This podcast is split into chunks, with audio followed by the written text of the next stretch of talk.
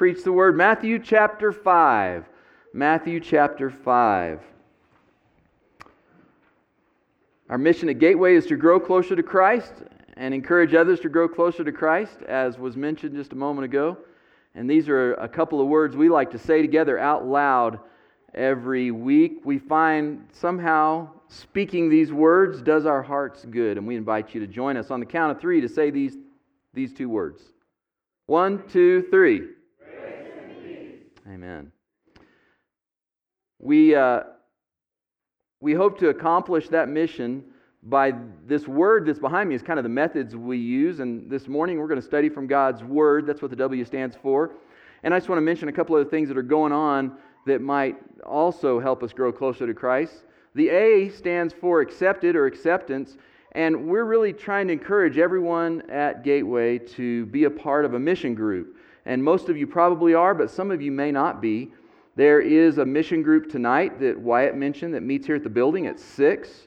And there's also a mission group this evening, this afternoon at 4 o'clock at Anson and Susan's house. And so raise your hand, Anson and Susan. There they are right there. If you'd like to be a part of a mission group this afternoon, and there are quite a few others, we'd like to encourage you to join a mission group if you're not part of one already. And then the L is, uh, stands for love. And this is acts of love that we do. This helps us grow closer to Christ and encourage others to grow closer to Christ. This is one of the acts of love right here in front of me. KWO, Kenya Widows and Orphans. There's a whole sheet of paper on your pew that explains what these are all about, what we're going to use them for, Christmas and Kericho. And so I encourage you to read that and participate in uh, supporting the Kenya Widows and Orphans. And. Uh, and actually, uh, yeah, then the K stands for kingdom. And we want to encourage, we want to encourage people to make their life about the kingdom. And I, I just want to briefly say that the most important, well, maybe it's an exaggeration. All people are important, but the most important people I think we could encourage to make the kingdom a part of their life, all the days of their life, are our children. And we have uh, classes at 9:30 here for children and adults and teenagers. And then during this worship time, you saw those kids leave, and we have classes for the kids during that time, uh, three weeks a month. And we are burning out the people who are teaching our kids. And so uh, I, this is, I'm just being honest with you guys, telling you the truth. It doesn't matter whether I work here or not. It doesn't matter if I attend this congregation or some other congregation. I am going to be involved in teaching children. And this is one of my favorite times of the year. In October through January, I teach the kids at 9:30. And so I'm not asking you to do something that I am not willing to do myself. And you might say, "Yeah, but you're a professional and you're good at it." Oh no. I have no idea what I'm doing. I, am just, I'm just barely keeping my nose and my mouth above water with those kiddos. But sharing the kingdom of God with kids is one of the most rewarding things that we can do. We're hoping, and when I say we, uh, specifically, I'm talking about Nancy Swanner, who probably isn't in here because she probably is there helping. But Nancy Swanner is the one who's responsible for finding uh, teachers for Sunday mornings. And if you would be willing to help for one month in the next seven months, one out of seven. And then that one month, you only have to teach three weeks. I mean, we're watering it down where you almost have, don't have to do anything. Pretty soon, we'll just have you like call in or something, you know, and just do a little quick five minute devotional. But seriously, we really need help. I guess that's what I'm saying. And if you are sitting there thinking, well, I, I don't really want to, but maybe I could, uh, please talk to me or Nancy after uh, services today, and if not, I'll be calling you on the phone pretty soon. We are finishing our series today on, uh, we're finishing our series on the Beatitudes today. And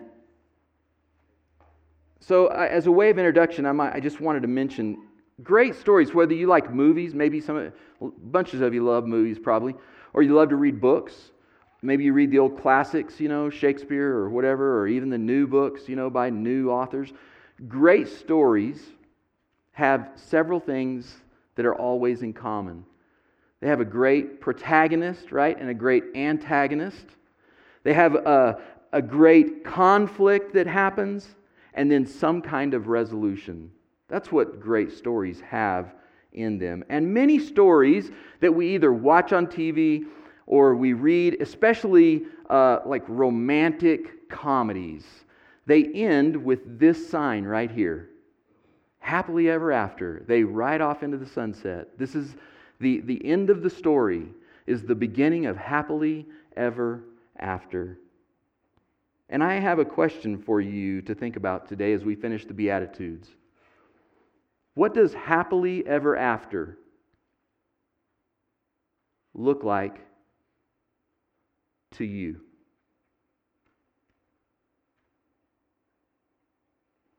Is it reaching a place of financial security where you can relax and you don't have to have the tension of opening another, oh, another bill. Oh, how much can we pay this month? Is it a quiet cabin by the river, free of strife and pressures? With 18 inch rainbow trout biting on the dry fly? Is it your family all together at the holidays and nobody's fighting with each other? What is happily ever after for you? It's an, it's an important question, and here's the reason because life is full of antagonists and conflicts and suffering, and your ability to hang on and keep your faith is going to be based partly on what your happily ever after looks like. Of how you would answer that question. It is interesting that Jesus says, Jesus says something strange. He says, in those conflicts, you will be blessed. In those conflicts, you will be blessed. So we're going to read from Matthew chapter 5 and see what in the world Jesus is talking about today. But first, let's pray.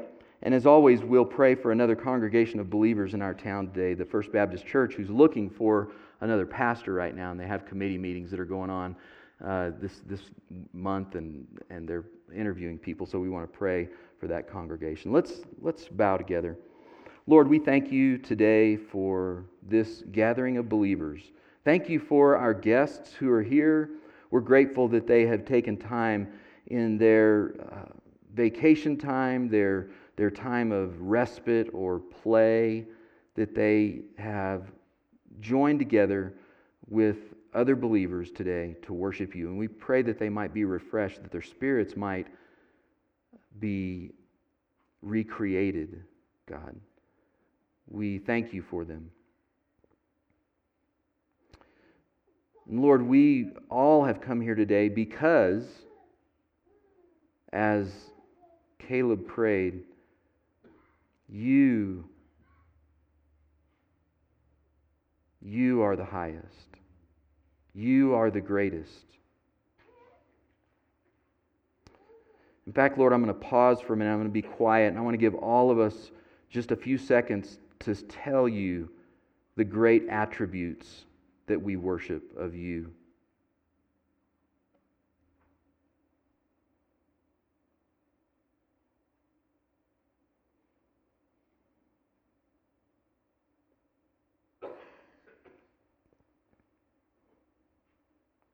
Creator and Alpha and Omega beginning and end, King of kings, sovereign Lord, Savior, friend, the way, the truth, the life, the river of life, the bread of life, the light of the world. We praise you today, God.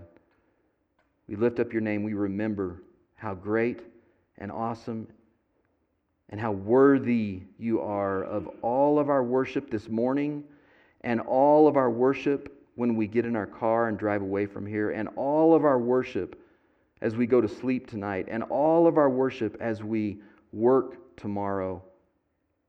All of our worship in the way we treat our spouse, our children, our grandchildren, our parents. All of, you, all of our worship. In quiet moments when our mind is alone and troubled. Quiet moments, God, when temptations come conflicts, when we feel angry. You are worthy of all of our worship in all of these times. We worship you. And we want, God, to worship you with all of our hearts, all of our soul, all of our mind, and all of our strength. And so, Holy Spirit, we ask you to fill us that that might be more of a reality in our lives every day. Lord, we thank you for the First Baptist Church here in Ruidoso. We're grateful for the partnership that we share with them in many ways in this village, in many activities and ministries. And we pray, Lord, that you would be with those that are on that committee to choose a new pastor for First Baptist Church. And we pray that you would lead and guide them to a person who will preach the simple gospel truth with power and passion that Jesus died, that he was buried, and that he was raised from the dead for our sins. That that is our only hope. We pray that they would not teach religion or tradition, but that they would only preach, as Paul did, the pure gospel of Jesus Christ. May it be so here as well, Lord. May we in our lives proclaim with words and actions the death, burial, and resurrection of Jesus Christ. And we pray it all in His name. And everyone said, Amen. Amen. Matthew chapter 5. We'll read it one more time as we have the last eight weeks. One more time. Here we go. Now, when Jesus saw the crowds, he went up on a mountainside, sat down, and his disciples came to him, and he began to teach them. He said, Blessed are the poor in spirit, for theirs is the kingdom of heaven. Blessed are those who mourn, for they will be comforted. Blessed are the meek, for they will inherit the earth. Blessed are those who hunger and thirst for righteousness, for they will be filled. Blessed are the merciful, for they will be shown mercy. Blessed are the pure in heart, for they will see God. Blessed are the peacemakers, for they will be called children of God. Blessed are those who are persecuted because of righteousness, for theirs is the kingdom of heaven. Blessed are you when people insult you, persecute you, and falsely say all kinds of evil against you because of me. Rejoice and be glad, because great is your reward in heaven. For in the same way they persecuted the prophets who were before you. The first seven announcements. And, and these have been announcements, these have not been instructions. These have not been uh, things that have been given to us to try to do better, try harder to be these things. That is not what's being said here. There are no commandments, there are announcements of good news in the Beatitudes. And these seven announcements of good news have been about inside attitudes and the way that that affects how we treat other people around us. And this beatitude, this announcement of good news, is talking about something different. It's talking about something that happens from the outside to us when we're persecuted by others. The word persecuted is the Greek word dioko. It means to persecute or and, and I'm not a Greek scholar, and I have to tell you, I'm a little bit nervous even this morning because Gary is here, and I know he knows more about Greek than I do, and you're making me a little nervous by being here. So let me know if I mess up, okay? You let me know? Okay, thanks. It's one of my professors from college, and I'm, I'm thankful he's here today. This is to be persecuted or, or to be pursued or prosecuted or even hunted down. Have you ever felt that way? Like somebody is hunting me down. Every time I turn around, they're behind me. They're trying to get me, persecuting me. Someone has it out for you. In verse 11, he says, Blessed are you when you're insulted. oneidizo. I don't know if I can say that Greek word very good. But it is to be insulted or to be blamed or disgraced. Have you ever had anybody who insulted you and they insulted you so much, not just to your face, but to other people, so that they blamed you and they disgraced you? I remember a person here a couple of decades ago who, who said, because of things other people had said, that he was so disgraced, he said, I can't even lift my head up when I walk around this town. And he moved out of this town. You ever been insulted? And then the other word in verse 11, pseudomai, is to lie about or deceive or speak falsely. It's this idea, it carries the idea that someone has made a decision about your character. They've decided that's the kind of person you are. I know that's the kind of person you are. And anything you do, even if you do something trying not to be that kind of person or not being that kind of person, they see it through the lens. Pseudomai, about your character. I feel sure that most, if not all of you, have experienced these things in your life at some point or another. When someone has persecuted you, someone has insulted you, blamed you, disgraced you, lied about you, spoke falsely about you. We said we were going to preach these Beatitudes in three ways. The first way is each week that we're looking at this as an announcement of good news, and that is you're blessed if this is you. God is with you, God is on your side. Amen. Amen. All of these Beatitudes, every one of these Beatitudes has been counterintuitive. It's the opposite of what makes common sense. The Beatitudes don't make common sense. Common sense says you're blessed when you're rich, when you're laughing, when you're full, and when you're in charge. That's when you're blessed. That makes common sense. And Jesus says something different than that. He says, Blessed are you when you're poor in spirit, when you're hungry, when you're compassionate, when you're weak. And Jesus is saying something different in this beatitude. Common sense says to all of us, you're blessed when everybody wants to hug you and thank you, and you feel like you're safe, and everybody likes you and speaks so wonderfully of you. That makes good common sense. And Jesus blows our common sense right out of the water. And he says, God is with you when you are persecuted. And it doesn't seem blessed, except that Jesus is with you when you're persecuted. John chapter 5, verse 8, Jesus said, Get up, pick up your mat, and walk. And at once the man was cured. He picked up his mat and he walked. The day on which this took place was the Sabbath. Jesus heals a person and he is persecuted by the Jews for healing somebody. Why in the world? Verse 16 says, so, because Jesus was doing these things on the Sabbath, the Jewish leaders began to persecute him. God's on your side. When you're persecuted, guess what? So was Jesus. He was persecuted. I wonder if you've ever tried to do something good for someone. You've tried to help somebody. You've tried to give your time and your resources, maybe even give your life away for somebody, and they slapped you right in the face.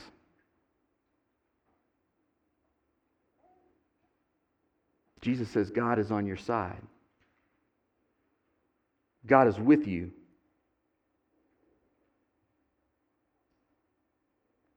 Maybe you have stood up for something that's right and you lost a friendship over it. Have you ever stood up for Jesus at work and your job was threatened or you lost your job? If that happens, Jesus is on your side. God is with you. How can you be so sure of that, John?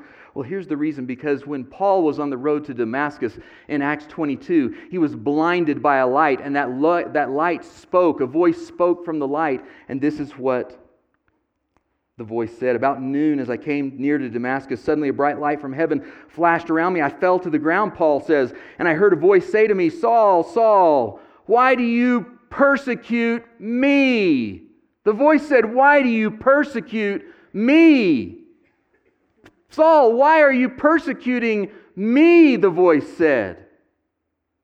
Who are you, Lord? Paul asked.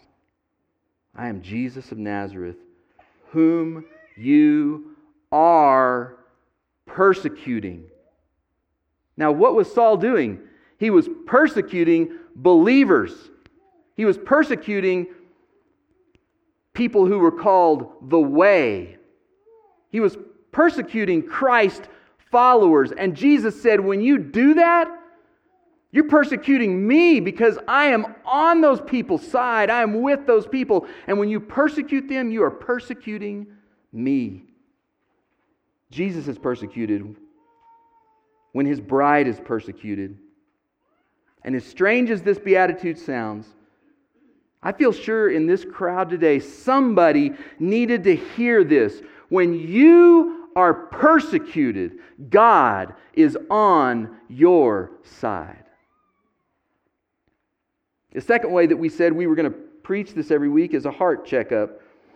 To ask the Holy Spirit to convict my heart as I think about this beatitude. Does something inside of me need to change? Is there something internal, Lord, that you need to work on inside of me? And we've had a couple of questions each week that the Holy Spirit might ask us about this beatitude. Here's the first question Are you surprised? Are you surprised when you're persecuted? When someone lies about you? When someone tells insults and goes behind your back and is chasing you down and hunting you down? Are you surprised? Are you shocked? John 15, Jesus tells us, I was persecuted. Don't be surprised. So will you. You'll be persecuted. Listen to John 15, verse 18 through 20. If the world hates you, keep in mind it hated me first. If you belong to the world, it would love you as its own. As it is, you do not belong to the world, but I've chosen you out of the world. That is why the world hates you. Remember what I told you a servant is not greater than his master. If they persecuted me, they will persecute you also. It is a promise of God. We oftentimes say, Oh, I'm gonna, I've got to memorize the promises of God so that I can just remember how good He is and remember how wonderful life is. I've got to remember all of the, the promises of God. Well, here's one to memorize you're going to be persecuted. There's a promise. for just a moment, imagine just for a moment the suffering. We did this in one other lesson, but I want you to think for a moment about the suffering in this room that we're sitting in. The suffering right here in this room. There are natural sufferings that go on because we have mortal bodies, right? Back pain and headaches and swollen feet and worn out hips and heart problems and miscarriages and cancer and leukemia and MS and blindness and deafness and broken bones and on and on and on. And the question is this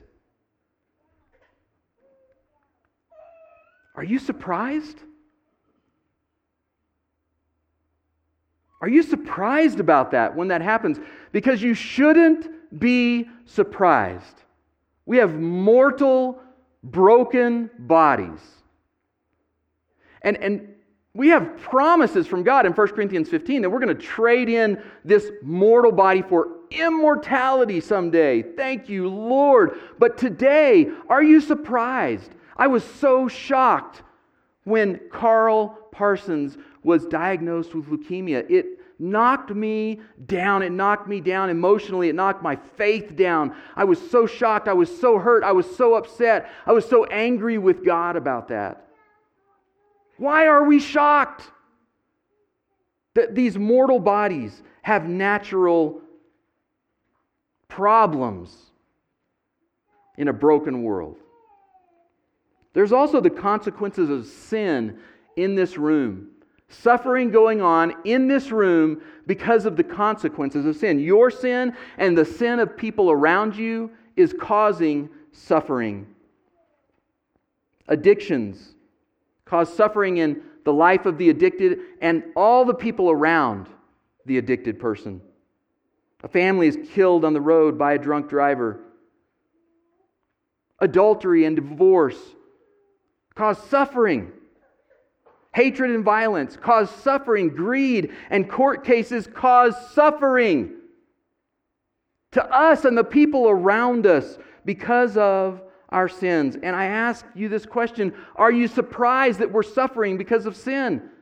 Because you shouldn't be. Sin is like a cancer, it's like death. It kills, it destroys, it hurts, it maims, it kills people. And we shouldn't be surprised that it's happening. But that's, those two things are not really what Jesus is talking about in this text. I'm expanding it a little bit today, but he's talking about there also is suffering going on here in this room because of persecutions. Some of you have friends who won't invite you anymore because I don't know what the right word is. You're a goody goody. Praise the Lord. Amen. That's right. You're you're you're so holy and, and you're boring. And, and, and they won't invite you anymore, and you're persecuted because you're not included anymore. They make fun of you. There are people who falsely have accused you of things you haven't done. There are people who are stuck in evil and they hate your guts because you're honest and kind and they hate you for it. The government restricts you in what is legal concerning your beliefs about God and about the Bible here, right in our land today, and then in other countries. In other countries, which may be our country someday, maybe soon. I don't know. But in other countries today, right now, people are being arrested for going to a Christian assembly like this to worship God. Bibles are illegal to own. Radical radicals from other religions threaten to intimidate and kill those who believe in the name of Jesus. And I have a question for you. Are you surprised about that? Are you surprised that people treat you that way or treat other believers that way? Because you shouldn't be surprised. Listen to what Jesus says. Listen to what he promises in John 16. I have told you these things so that in me you may have peace. This world, you will have trouble. I thought that said you might have trouble. Or if you're not living a very good Christian life, things might not go well for you.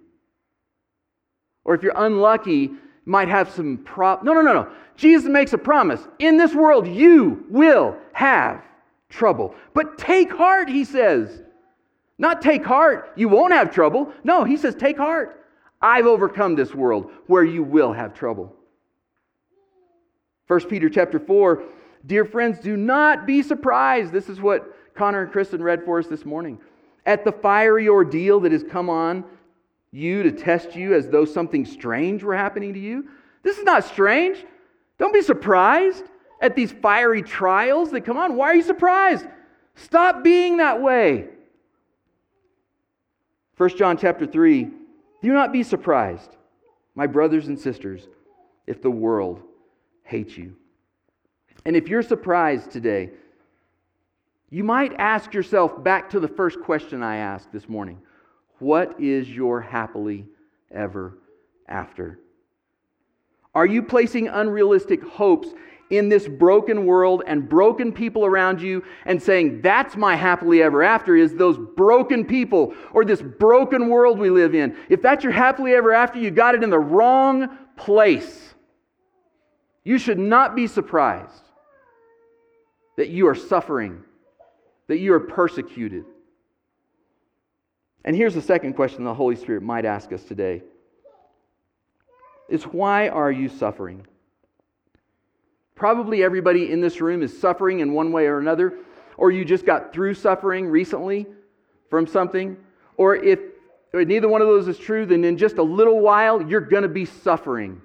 Welcome to planet Earth. Why are you suffering?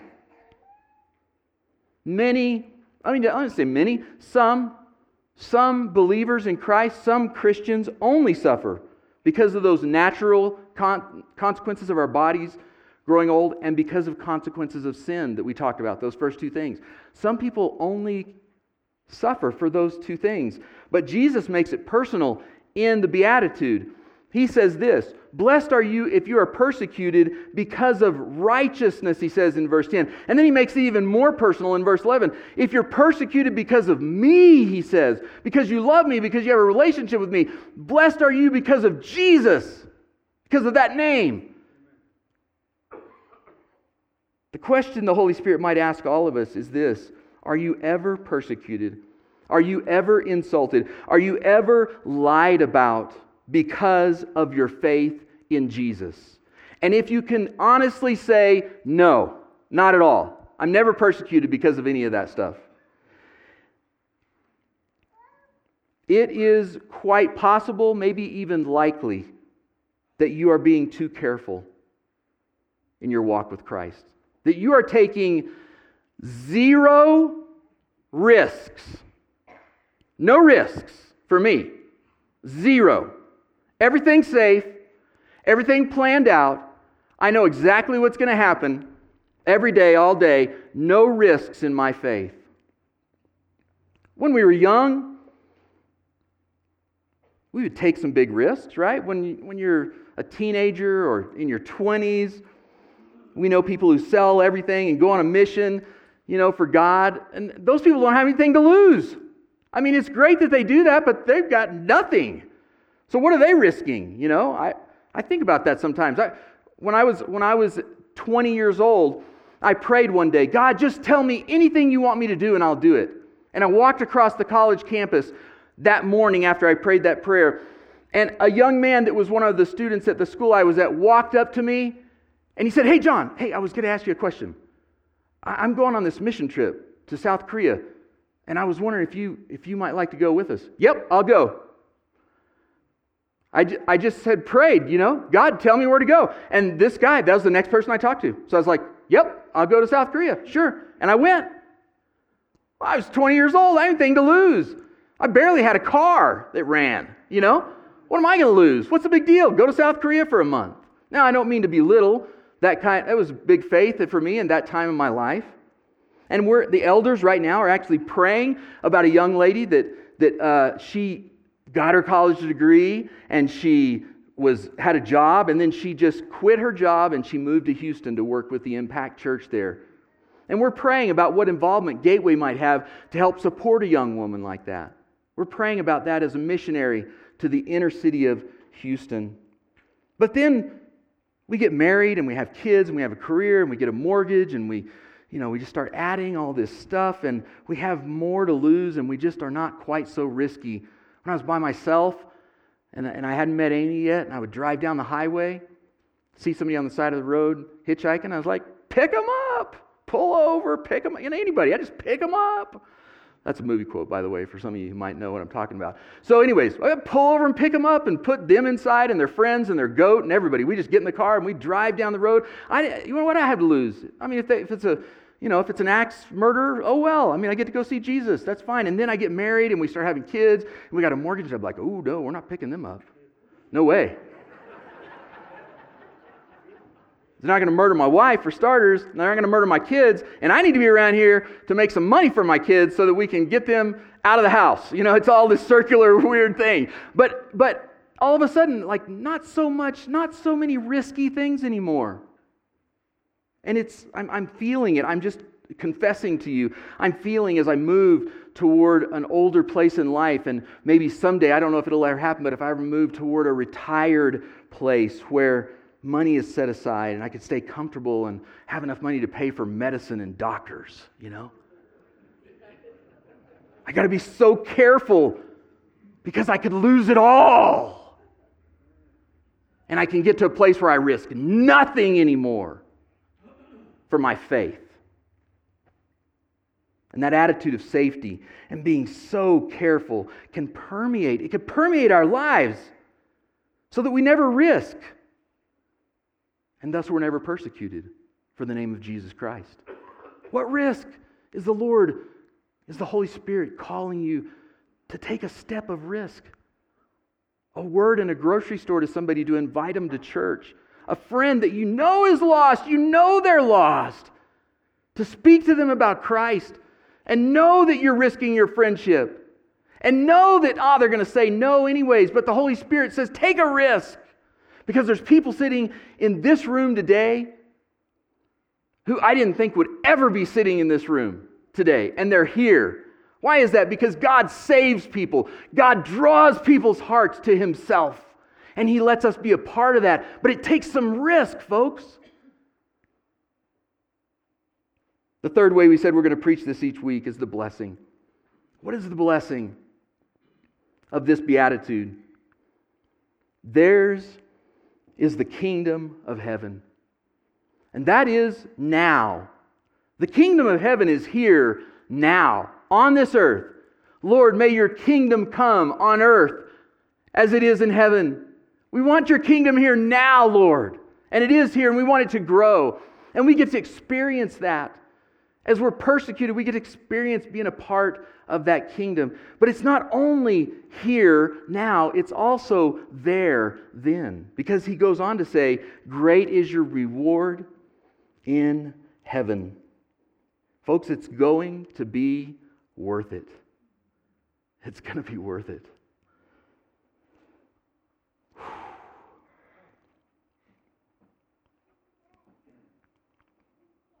I can honestly say I've had different happily ever afters in my life, but I can tell you today that above any other happily ever after is to be with my family in heaven. To be there with Amy and Josh and Raina. As happily ever after. And to remember some of the things that almost caused us to quit. to, and, and to be able to say, you know, Raina, yeah, now we're here and there's no more doubts now, Raina. No more doubts. It was worth it. We almost quit, but we made it through the doubts. And Josh, there's there's, there's no more stabs in the back from some people who might have stabbed you in the back. There's no more alarm clocks to sleep through. It's just an inside joke for my Christian family here. And to say to Amy, Amy, you don't have to be married to the world's biggest jerk anymore because there is no marriage in heaven. Praise God. Hallelujah. But we're still going to know each other. She's still going to be Amy. I'm still going to be John. She's going to be, and she is now, but then also she'll be my sister there and those things that almost made us quit, we can say, oh, we didn't quit and it was worth it. And my mom and my dad, and my brother and my sister, and my nephews and my nieces, and Amy's dad and mom, and, and her brothers and sister in laws, and our nephews and nieces, and we can look across there and say, Mom, there's no more wheelchairs. That might have almost made us quit, but there's not anymore. It's worth it.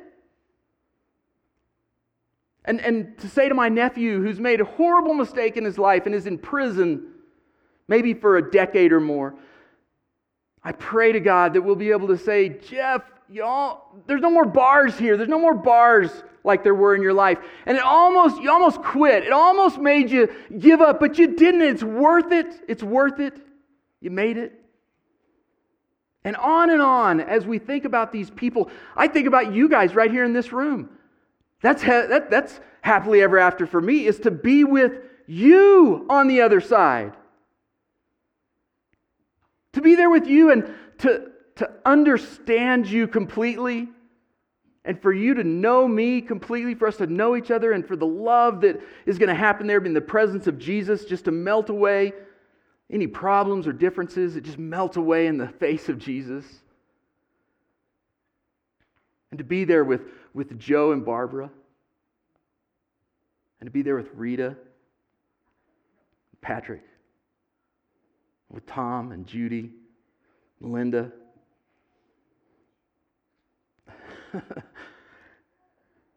and Becky. I almost forgot your name for a minute. Sorry. to be there with Barney and Sonia and John and Tony and Dorothy and the Mormon family with the Sprays and with the Chessers and to be there with the Perrys and the Sparks and the Huffs and the Woodles and do youth ministers make it to heaven? I think they do. Connor and Kristen, they'll be there. Maybe, maybe Gary says. To be there with Toby. With the Fenders and Jim and Mark and Sarah and just all around Dave and Gayla and Melissa and the Wetzels and, and, and John and Taryn and you guys. Yeah, what's your, what's your last name? The, the Santanos are going to be there. Amen. Yes, praise God. And we're going to be able to look at each other and say, those things that almost, they almost knocked us down, they persecuted us, they were sorrows, they were terrible difficulties in this world, and they almost made us quit, but they're nothing now.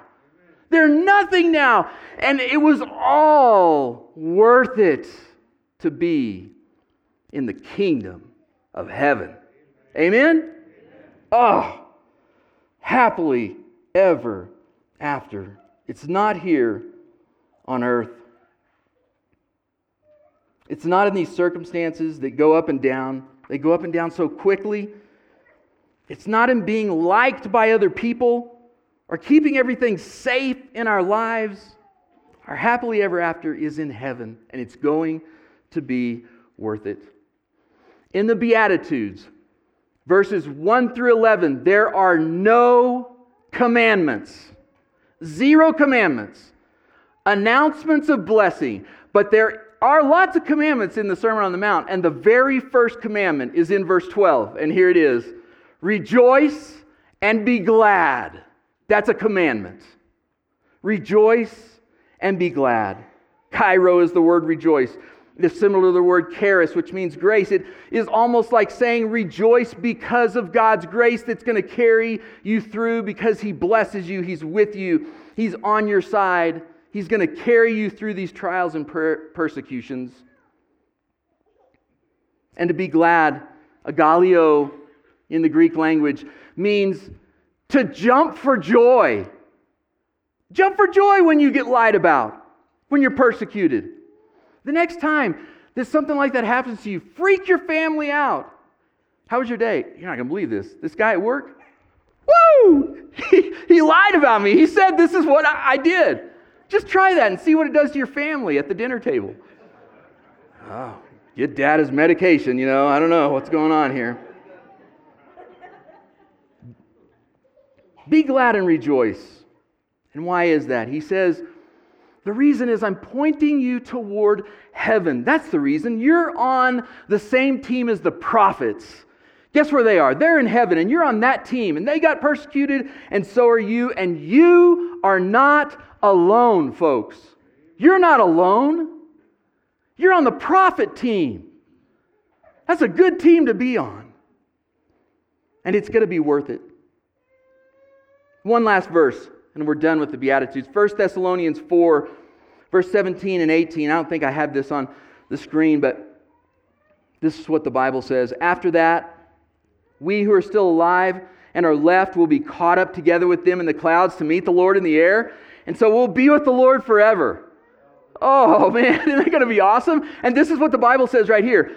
So, therefore, therefore, encourage one another with these words. With what words? The words he just said.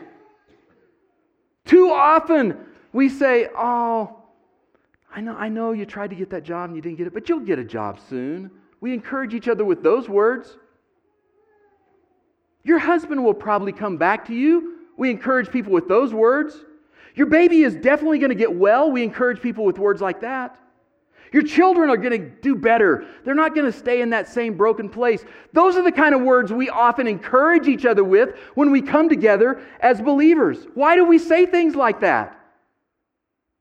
Why do we make those kinds of promises to each other that are not the same promises that God made to us? Because here's the truth you may not ever get a job. Your husband might not come back. Your baby may not get well. Your children might never do any better than they're doing today. But encourage each other with these words The Lord is coming back. And we're going to raise up to meet him in the air. And I don't know if you're going to get a job, but you're going to get a ticket to the new heaven and the new earth.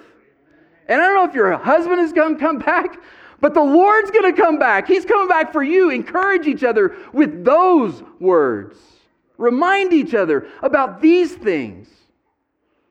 Because God, God is with us. Blessed are you, followers of Christ, you poor in spirit, mourning, meek, hungry and thirsty, merciful, pure in heart, peacemakers who are persecuted by other people.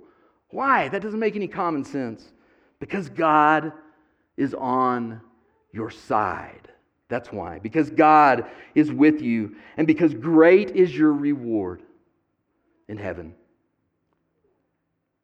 Only possible because Jesus paid for our sins on the cross completely, completely.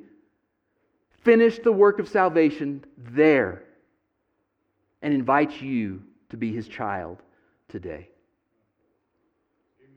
Amen. Encourage one another with these words this week, folks.